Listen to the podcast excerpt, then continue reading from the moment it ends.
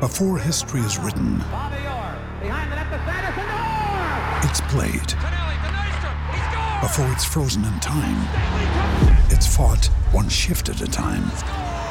Before it's etched in silver, it's carved in ice. What happens next will last forever.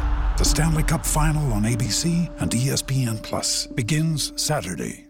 Another day is here, and you're ready for it. What to wear? Check. Breakfast, lunch, and dinner? Check. Planning for what's next and how to save for it? That's where Bank of America can help. For your financial to-dos, Bank of America has experts ready to help get you closer to your goals. Get started at one of our local financial centers or 24-7 in our mobile banking app.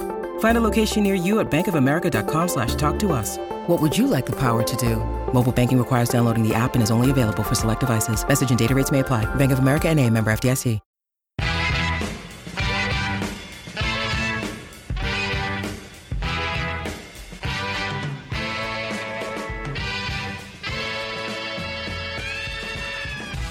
Welcome to the Patriots Beat podcast on CLNS Radio. CLNS Radio, the leading online provider of audio and video coverage of your favorite Boston sports teams. Be sure to follow CLNS Radio on Twitter at CLNS Radio and check us out on Facebook at facebook.com slash CLNS fans. You can also download the CLNS Radio free mobile podcast app for iOS and Android. Simply search CLNS Radio in your app marketplace or for Android, you can go to clnsradio.com slash Android. And for iOS, you can go to clnsradio.com slash iOS free. What's going on, everybody? My name is Michael Longi. I'm your host for this week's edition of the Patriots Beat podcast. Coming at you on Friday, July 15th, 2016. And we've got a lot of stuff to talk about this week. Uh, obviously, we're going to be getting back to our roster breakdowns. This week, we're going to talk about the running back position very important position in this New England Patriots offense, so we're going to have a ton of stuff to talk about there. But first, we have to get to a bit of uh, breaking news here. We got two days ago, we had the final Deflategate decision come down. Uh, at least I believe it's the final decision. We will see in time, but uh, Tom Brady's request for an en banc hearing in front of the Second Circuit Court of Appeals was denied. So we're going to get into all of that stuff. What does it mean? Uh, what actually happened? Where do they go from here? Uh, we're going to get into all of that stuff and then get to our roster breakdowns, as I said. Uh, so let's get right into it. Uh, first of all, I just want to say that this first section of the uh, show is brought to you by Loot Crate. Uh, the onslaught of big summer blockbusters around this time of year is the perfect time to celebrate some of pop culture's most unstoppable, unrelenting, and unbearable characters and objects, and you can do that with Loot Crate. Uh, Loot Crate is a monthly subscription box service for epic geek and gamer items and pop culture gear. Uh, for less than $20 a month, you get 6 to 8 items that include licensed gear, apparel, collectibles, unique one of a kind items, and much more. Uh, you have until the 19th of every month at 9 p.m. Pacific to subscribe and receive that month's crate, and when the cutoff happens, that's it, it's over. So make sure to head over to lootcrate.com slash CLNS, and you can enter the code CLNS to save $3 on any new subscription. That's lootcrate.com slash CLNS, and enter the code CLNS to save $3 on a new subscription. Uh, so, like I said, we're going to start with Deflategate news. We're going to get right into that here. Uh, as I said, Tom Brady's appeal for an en banc hearing, which would have been a hearing in front of all 13 judges on the Second Circuit Court panel, was flatly denied in a one word sentence that was released on Wednesday morning. Uh, I'll read it for you right here. They name uh, all of the defendants, all of the plaintiffs in the case, and then says, here is your statement right here. Appellees, National Football League Players Association, and Tom Brady filed a petition for panel hearing, or in the alternative, for hearing en banc. The panel that determined the appeal has considered the request for panel rehearing, and the active members of the court have considered the request for hearing en banc. It is hereby ordered that the petition is denied. For the court, Catherine O'Hagan Wolfe, clerk. So that's it. That's it. That's all they said. Uh, it is denied. Flatly denied. Didn't really give you much of an explanation. Not that you were expecting much of an explanation from these guys. They don't really have to give you much of an explanation. Uh, they don't want to hear the case again. They're not going to hear it. So there you go. That effectively reinstates Tom Brady's four game suspension. Uh, as of right now, he will be missing the first four games of the season. Now, Tom Brady does have one final option, and that is to take this to the U.S. Supreme Court, or to attempt to take it to the U.S. Supreme Court, I should say. At this point, it is not about deflated footballs anymore. It's probably not even about Tom Brady anymore. This is about labor versus management. This is the NFLPA versus the NFL. Which is why I think this is actually they're actually going to try to take this to the Supreme Court. I personally think this is over. I think that, you know, this was Brady's last chance to get the court to rule in his favor. If the court had ruled in Tom Brady's favor at this junction right here, the NFL would try to appeal to the Supreme Court. And at that point, I don't think they would get a hearing in front of the Supreme Court either. I don't think anybody's getting a hearing in front of the Supreme Court. This is just, this is not a big enough issue. You can't prove that this is a big enough issue to bring this in front of the Supreme Court, in my opinion in a layman's opinion. I'm not a lawyer, I'm not a law expert, but just, you know, from all the things we've heard about this, from I've heard about this case, I mean, we've been hearing about this for over 18 months now. It's I mean, it's just it's too much gray area in all of this deflate gate talk. So, I don't necessarily think the Supreme Court is going to want to deal with this. There's a lot of other stuff that they can be dealing with besides, you know, labor versus management in the NFL which, by the way, has a, a collective bargaining agreement that both sides had to agree to. So, you know, it's going to be really hard to get this in front of the Supreme Court for all of those reasons. It's a very long shot in itself. I mean, just anybody trying to get a court in, uh, case in front of the Supreme Court. Out of a, I heard today, out of about 8,000 to 9,000 requested cases per year, uh, the Supreme Court hears about 100 of them, if that. So already, just on top of you know everything, it is a long shot to get this heard in front of the Supreme Court.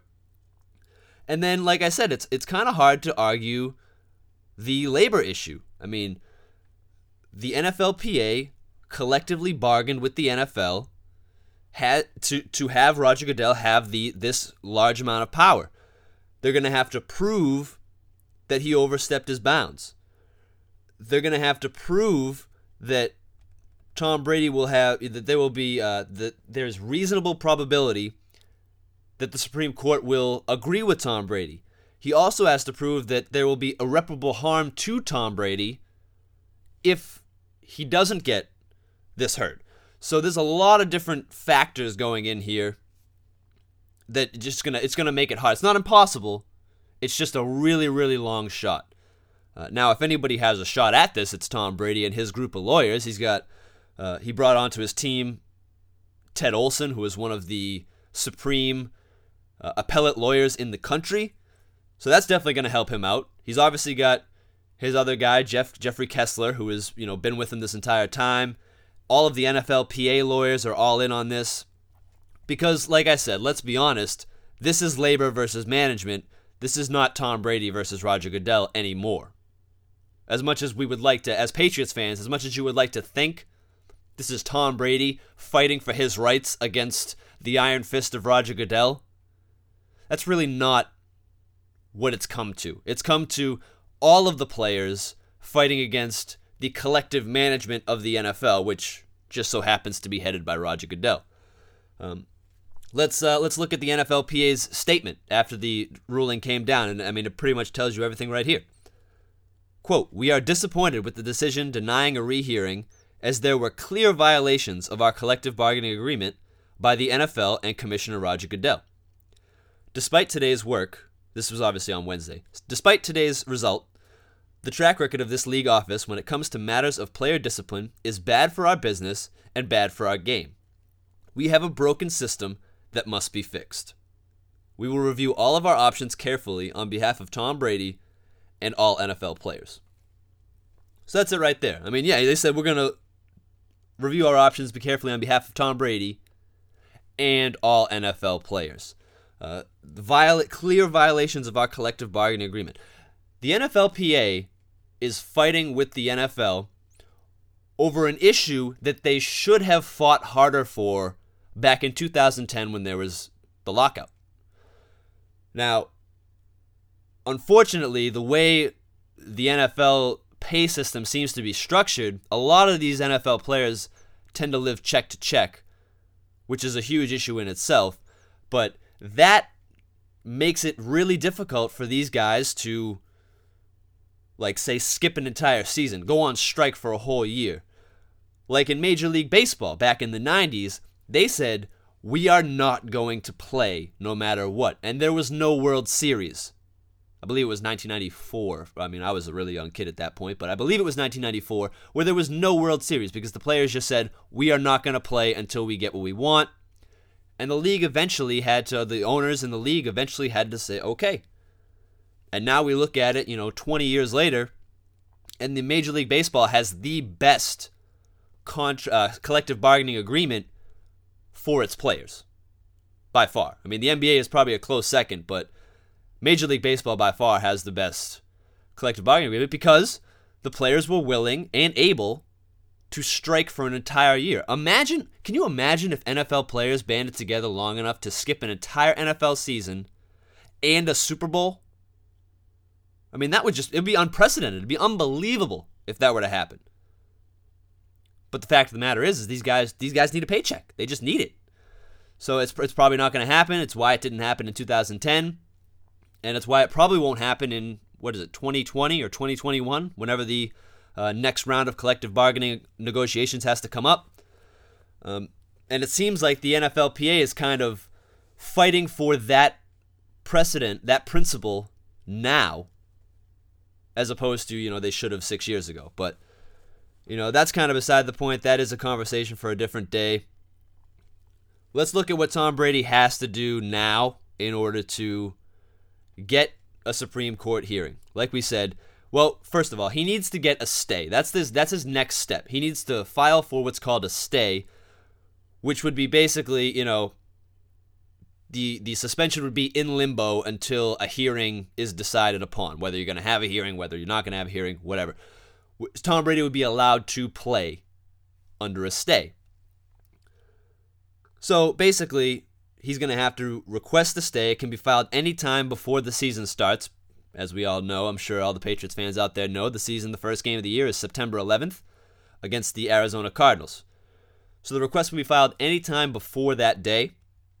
And under the rules of the Supreme Court, the, the request must include the assertions that there is reasonable probability that four justices will vote to accept the case for consideration that there is fair prospect that five justices will support Brady in the ultimate decision, because it needs to be a, a five person majority rule, and that there needs to be irreparable harm, or and that irreparable harm will result if Brady doesn't get a stay.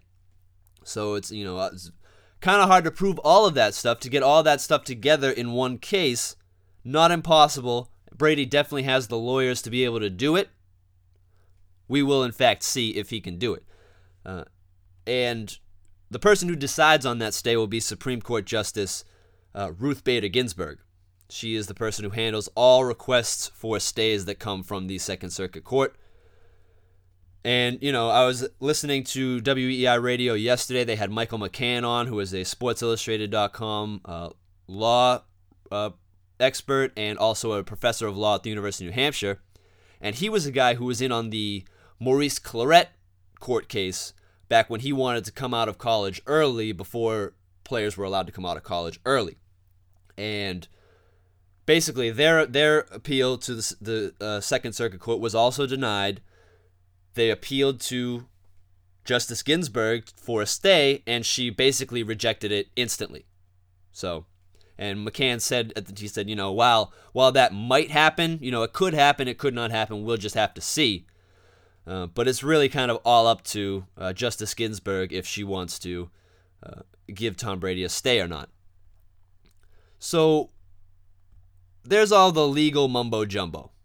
There's all the, the stuff right there. That's that's where Brady stands right now. As of right now, Tom Brady is suspended for the first four games of the season.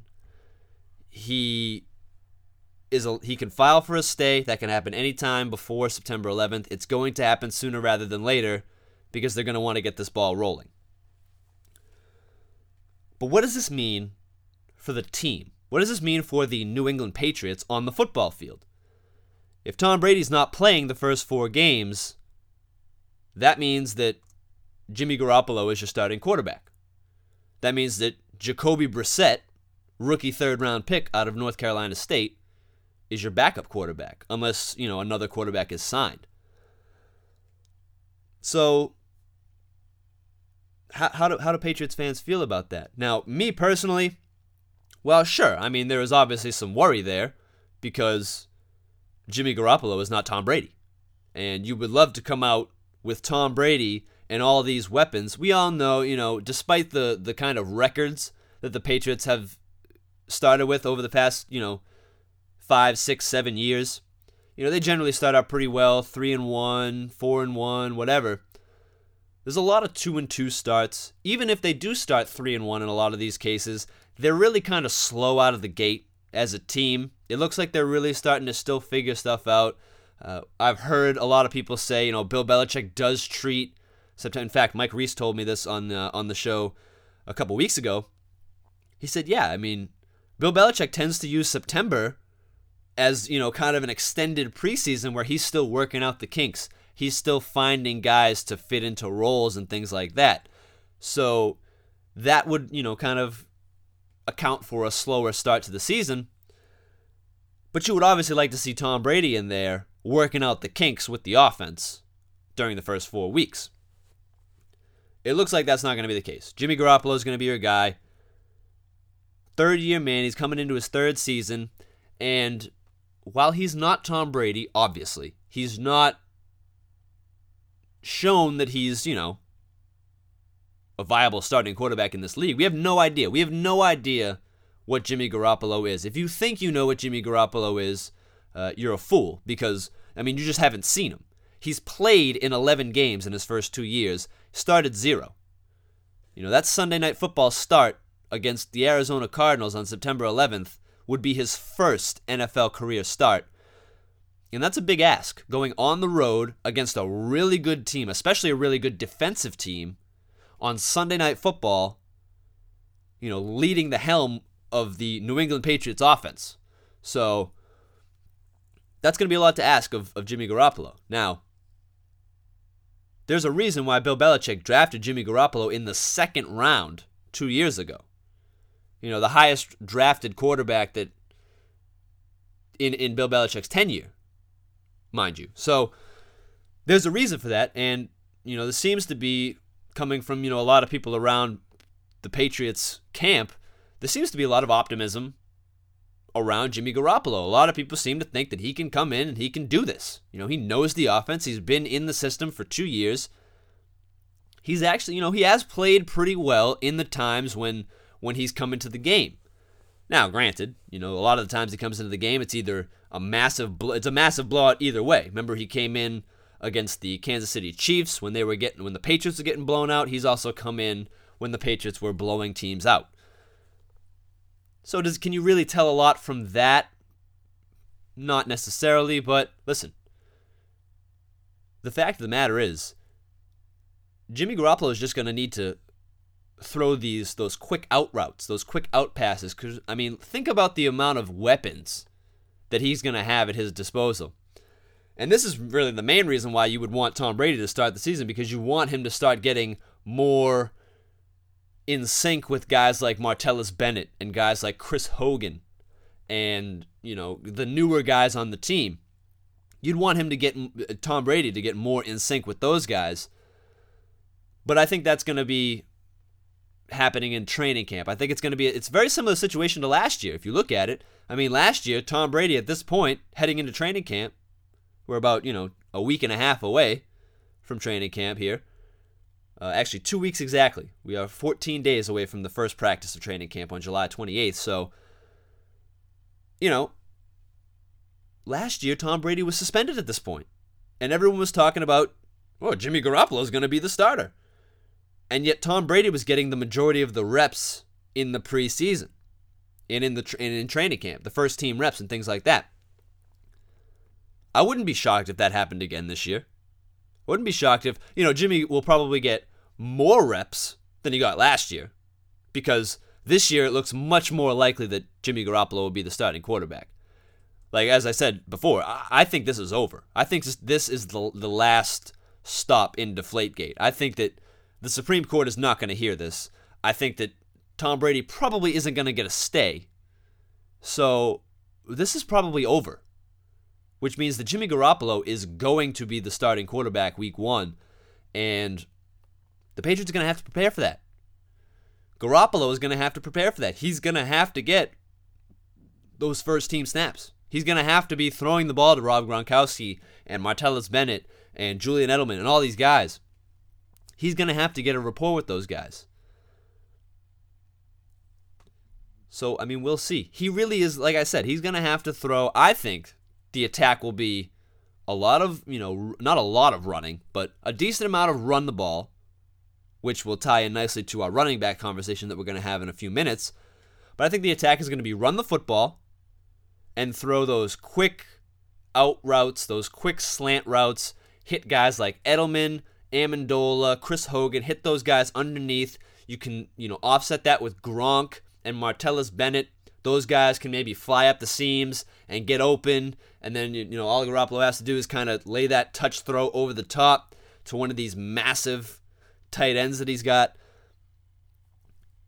The Patriots are definitely in the best position to lose their starting quarterback out of I think any team in football.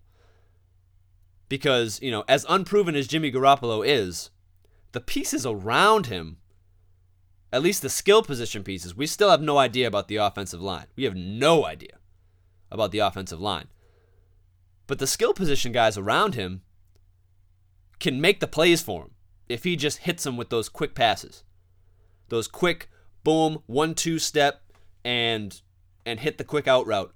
One, two, three, hit the quick slant. It's it's gonna be like that. One step, hit that screen pass. It's gonna be stuff like that hit, you know, Dion Lewis out of the backfield, stuff like that, as opposed to uh, the more down the field stuff, which I think Tom Brady will try to exploit with those two tight ends later on in the season. But it's going to be very interesting. It's definitely it's definitely going to be a much more interesting training camp than it would have been now that we know, you know, all eyes are going to be on Jimmy Garoppolo. But as I said, I mean, we'll talk more about that as we get closer to the season. We're two weeks away from training camp. We're about a month away from the first preseason game. So we've still got plenty of time to talk about all of that stuff. But uh, as I said, we are going to continue our roster breakdown series this week. We've been breaking down, as a lot of you know who've been listening, we've been breaking down each position group as we've gone through uh, the six weeks leading up to training camp. We've done defensive backs, offensive line, quarterbacks, wide receivers, and tight ends. And we are now coming to the running back position, which is one of the more important positions in the Patriots offense. Despite the, you know, perception that the Patriots are a pass happy offense, the running back is a very, very, very important position in this offense. And there's a lot of storylines to talk about here. So we're going to get to all that stuff. Uh, this week's roster breakdown series is brought to you by SeatGeek. Uh, buying tickets online for sports and concerts has always been a confusing process. It's always been hard to find the best deal for a game or that show that you want to go to. Uh, none of those other ticket sites ever want to change that, but SeatGeek is different. They've come along and they've created an amazing app and website that makes it easier than ever for fans to buy and sell tickets. But don't take our word for it. Don't take my word for it. Just try SeatGeek for yourself, and you can save $20. In order to save your $20, you can go ahead, download the SeatGeek app, go to the Settings tab, and click on Add a Promo Code and then enter the promo code RSB. That's the promo code RSB, and SeatGeek will send you $20 after you've made your first ticket purchase.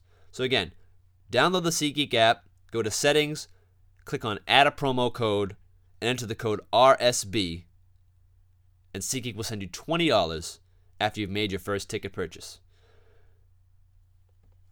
So here we go talking running backs.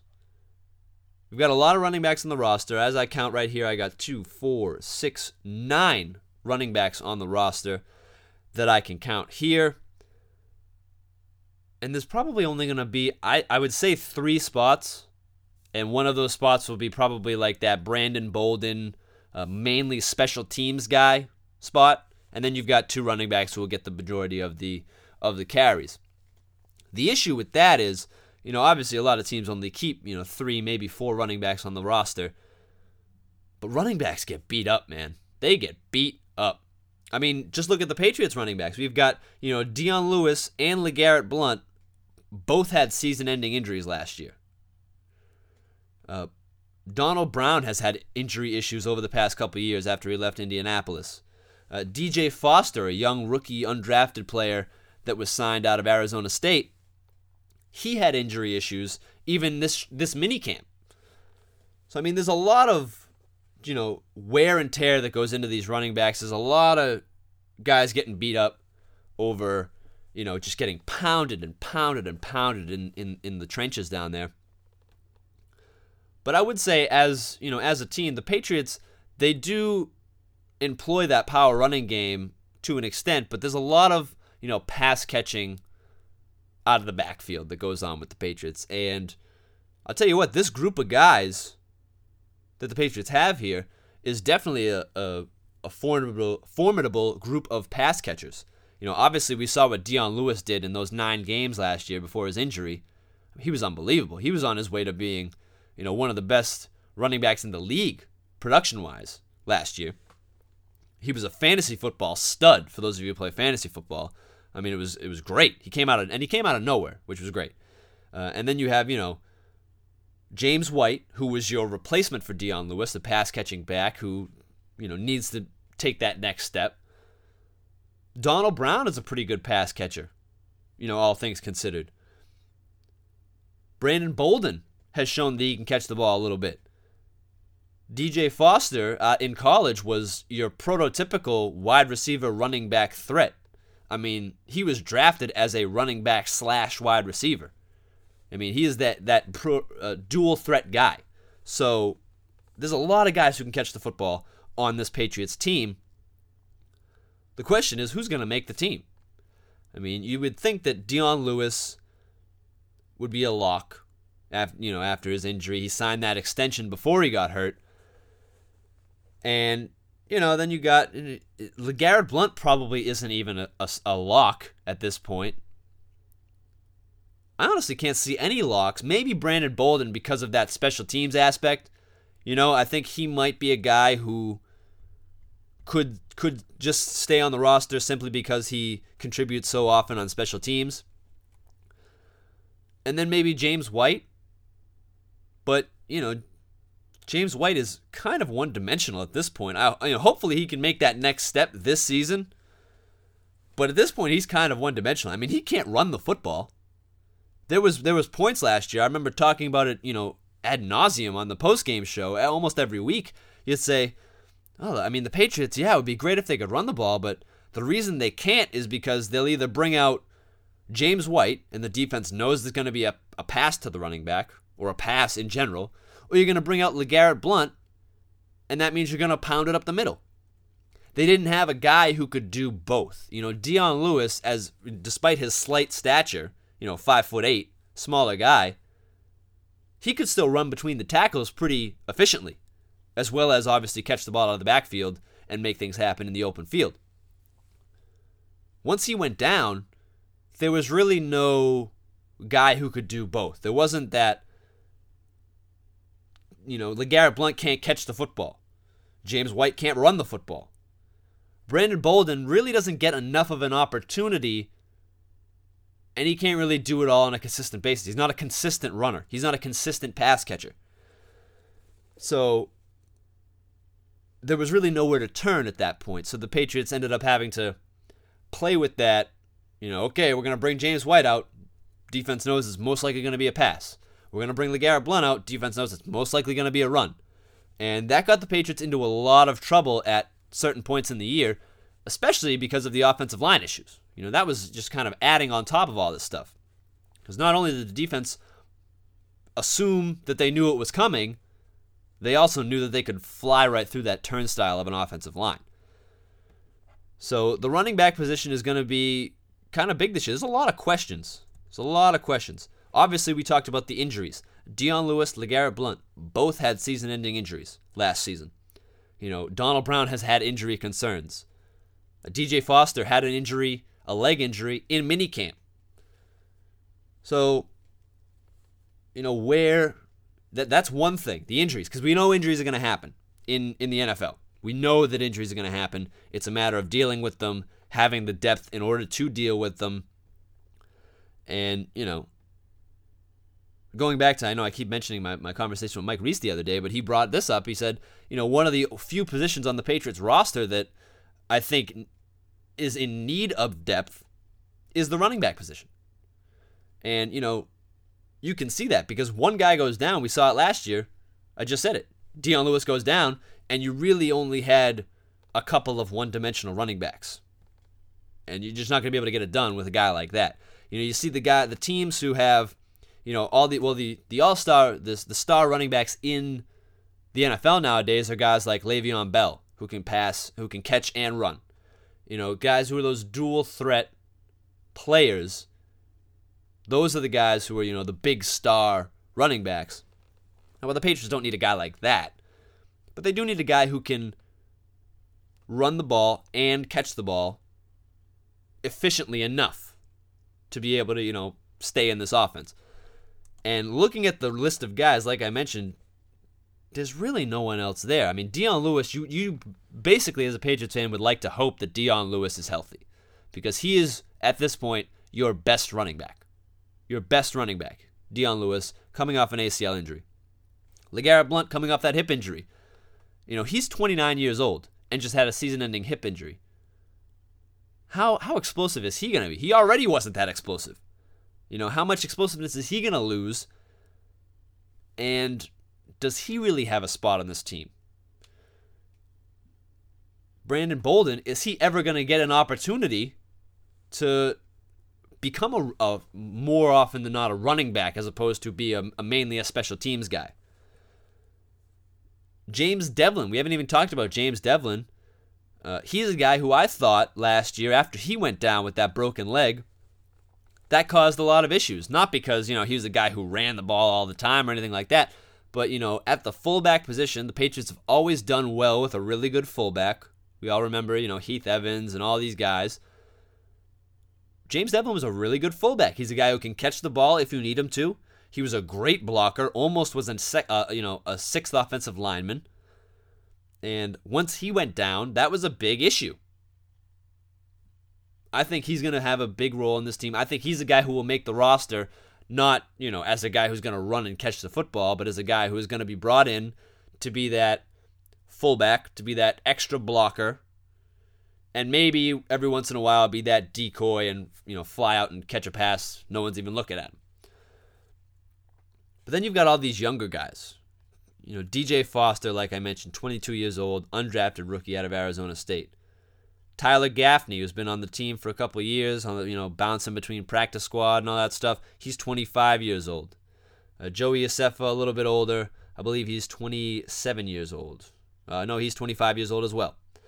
So, you know, there's a lot of young guys. James White, 24. So there's a lot of younger guys on this team. Wow, Brandon Bolden's only 26 years old. I feel like he's been on this team forever, and he's only 26. He's played for five years. That's like kind of hard to believe. but anyway, you know, the younger guy, out of the younger guys, I really like DJ Foster. Now, apparently during mini camps and things like that, he was getting a lot of work on special teams, which, you know, would kind of suggest to me hey, he might be in line to get a roster spot. He definitely may be in line for a roster spot. But he also had what was, you know, termed a, a leg injury at some point during minicamp, which caused him to miss some time. And as a guy who is an undrafted rookie free agent, missing any sort of time is not going to bode well for uh, making the team. Now, I say I'm intrigued by him because I looked at his numbers. You know, in college, he was one of he, uh, one of only five uh, college football players in history to have over 2,000 rushing yards and 2,000 receiving yards in a college career. He was also, uh, I saw uh, a story that said he rushed for 60, that is 6 0, 60 touchdowns in his senior year of high school which is like almost unfathomable because you got to figure they probably only played at max, you know, 13 or 14 games. Maybe like 12 games, which would mean he scored like five, four or five touchdowns a game in his senior year of high school. Granted, it's high school football. It was high school football in Arizona, which, you know, is a little more competitive. But I'm just intrigued by the guy. You know, he's fast, very explosive. He's that guy, like I said, run and pass, dual threat guy. A guy that the Patriots, you know, a prototypical guy that the Patriots would go after, right? A guy who can do a little bit of everything. Maybe the injury issues will cause him to not make the team. Maybe he'll end up on the practice squad to start out. But I think that's a guy, DJ Foster. Keep an eye out for that name. Because I I don't know why. I don't know why. I honestly couldn't give you a legitimate reason other than I'm intrigued by the numbers and the apparent explosiveness of this kid. But I think he's going to be on this team at some point during the year. I think DJ Foster is going to be getting playing time, snaps on the field for the New England Patriots. Whether it's because of an injury to a guy like Dion Lewis or James White or whoever, or it's because he just flat out earned a spot in training camp through battling. I think DJ Foster is a guy who is going to be on this team. He's going to make the roster as an undrafted free agent. Now, Belichick's had some success with undrafted free agents as of late. You know, obviously Malcolm Butler was a guy at the cornerback position where he was an undrafted free agent, was barely fighting to make the team, bouncing between practice squad and all that stuff, and eventually becomes a Super Bowl hero. And then becomes a Pro Bowler the following year. So you don't know. I mean, DJ Foster could be a guy who turns out that kind of production. He, you know, he fell in the draft partly because he suffered some injuries in college. Now, he su- I think it was a knee injury, and now we're talking leg injury and minicamp. Maybe there's some issues there, but if if not, I think he's a guy who can definitely be on this roster. Maybe by by game one. And then another question I've got is on James White. James White, I mentioned this earlier. James White is a guy who is is pretty one-dimensional at this point in his career. He's not a guy who I see as a very good runner, between the tackles runner. Which is weird because I remember I, re- I specifically remember watching him in college at the University of Wisconsin and he was a great runner. He was a great runner. Now, maybe it's because that the University of Wisconsin features a power run game and they consistently churn out, you know, 300 plus pound offensive linemen who go into the NFL. Maybe that's why he was so successful. But he was a really good between the tackles runner in college. I don't even really remember seeing him catch many balls out of the backfield.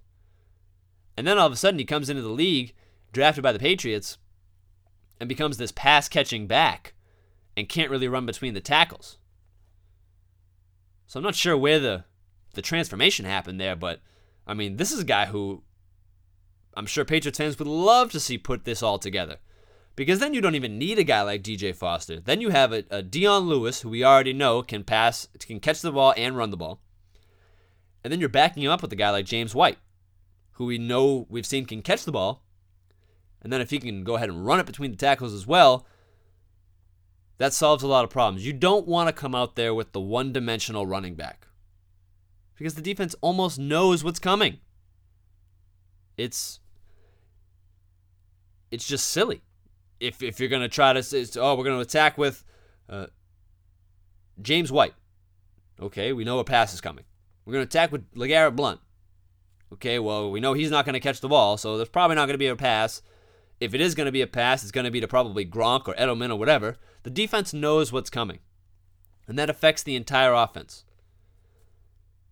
So having a guy like James White, if he can round out his game, become a, a decent runner, then okay.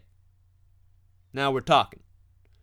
But until that happens, I mean, he I don't think he deserves a, a, a lock spot on this roster. I don't think he's a, a lock to make the team unless he's that guy. like I said, I don't think LeGarrette Blunt is a lock to make this team because he's a guy. Add in the not not only is he a one-dimensional running back, he's also coming off a season-ending hip injury and will turn 30 by the end of the year. So that's another issue to put on top of it. I don't want the Patriots to come into the season with Dion Lewis and a bunch of one-dimensional backs. Because then, you know, Dion Lewis, let's be honest, his legs have failed him in his career so far. He came in as a rookie and broke his leg, like severely. And it kind of hampered him for a couple years until last year when he came back, had that amazing nine game stretch to start the year, and then tore his ACL. So, I mean, this could this guy could have recurring leg injuries and his career could be done, you know, sooner rather than later. And then what will the Patriots be left with? The same exact thing they were left with last year. Two one-dimensional running backs that they will alternate between. And, and then you bring in like and that that'll, that'll force you to bring in a guy like Joey Iosefa. You know, a guy who probably shouldn't even have seen the field last year, but ended up having a couple carries and had that, you know, that one big run where he blasted through that that tackler and all that stuff, which is great to see. It's a great story and all that stuff. But you know, let's be honest. The, Joey Iosefa probably shouldn't have been able to, shouldn't have needed to see the field for the Patriots last year. Brandon Bolden, you would think, I would think personally that Brandon Bolden would be the next guy in line, but he never seems to be the next guy in line. He never seems to consistently get snaps at running back and it, it, it mu- there must be a reason for it. Maybe he's not consistent enough on the practice field. Maybe he puts the ball on the ground too much. Maybe Belichick sees him as more of a contributor on special teams. And that's why, you know, he says, listen, I know you're a running back. I know you can run the football, but we need you on special teams. We don't need you at running back. Maybe that's the reason. I mean, I have no idea. It's, Bill Belichick obviously won't tell you why.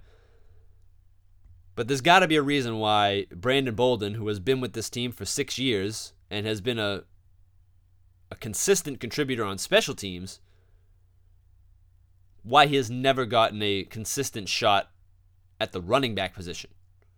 There's got to be a reason. And, you know, I don't think that's going to change this year. I think that he'll probably be a guy who will be relegated to mostly special teams again. Donald Brown is a guy who you know, seven years in the league, 29 years old. He, you know, had a, a, a good first few years in Indianapolis. I think had a couple thousand yard seasons. He had at least 1,000 yard season. A couple good years. Ended up in San Diego, and then had some injury issues, and the production just fell off a cliff. I mean, he barely played last year. And San Diego, you know, went out and uh, drafted guys like Ryan Mathews, and, you know, tra- traded for guys. And I remember it was, um, I'm blanking on his name right now, but they had a another Darren Sproles type running back kind of emerge out of their backfield. And, and Donald Brown ended up on the bench for almost the entire season. I think he had like five carries last year, if I remember correctly. I mean, he, he was doing nothing. So I mean, how much gas does he have left in the tank? We all know that running backs tend to hit the wall around age 30, and they tend to fall off a cliff after that wall. So, what what kind of a motor does he have left? I'm not really sure there. He could he earn a, a, a spot on the team through training camp and things like that? Yeah, I mean he could. I I would personally, if it was me, would probably give the spot to if the guys are contributing and things like that. I'd probably give the spot to a guy like a DJ Foster or a Tyler Gaffney over a guy like a Donald Brown. Personally, younger guys, you know, Tyler Gaffney is a, pr- a pretty big guy, six feet two oh five, sorry, six feet two twenty. At 25 years old, out of Stanford, you know, he's a guy who didn't get much run. Maybe he can start, you know, busting through and contributing. But I would give the spot to a guy, a younger guy like a Donald Brown, I mean, like a Tyler Gaffney or a DJ Foster, as opposed to giving it to 29 year old Donald Brown, who hasn't really had a great year since like 2010, 2011, something like that. So, you know, that's just me personally. But uh, someone's going to have to step into that spot. Someone's going to have to be the guy behind Dion Lewis that can be relied upon. Will it be James White? Will it be LeGarrette Blunt? Will it be Donald Brown? Will it be one of these guys, DJ Foster, Tyler Gaffney, a young guy who's finally broken through this year? You know, they tend to say your your second, third year around there is when players really start to break through. You know, Tyler Gaffney is entering his fourth season. Hasn't really been able to break through yet. And six feet two twenty, can do a little bit of everything. Played at Stanford, which was a pro style offense. This is a guy who could potentially, you know, break through and maybe earn a spot on the roster. But we'll see.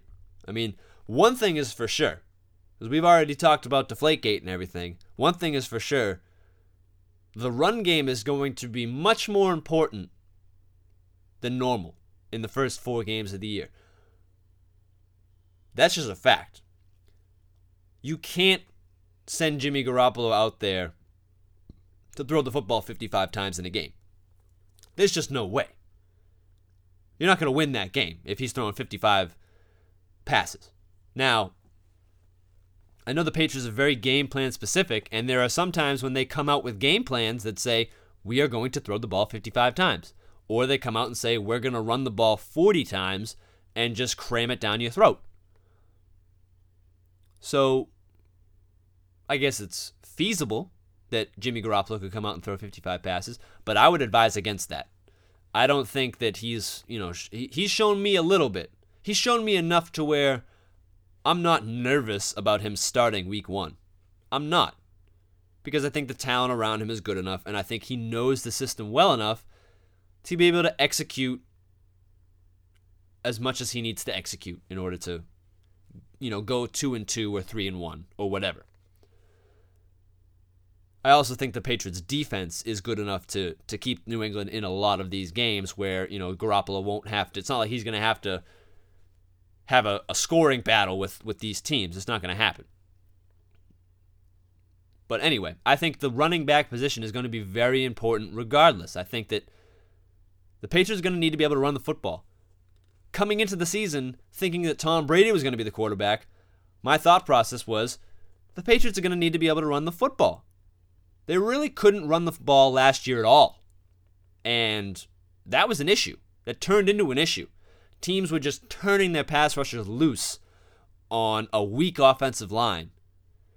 And the Patriots couldn't combat that because, like I said, they only had a couple of one dimensional guys behind at running back.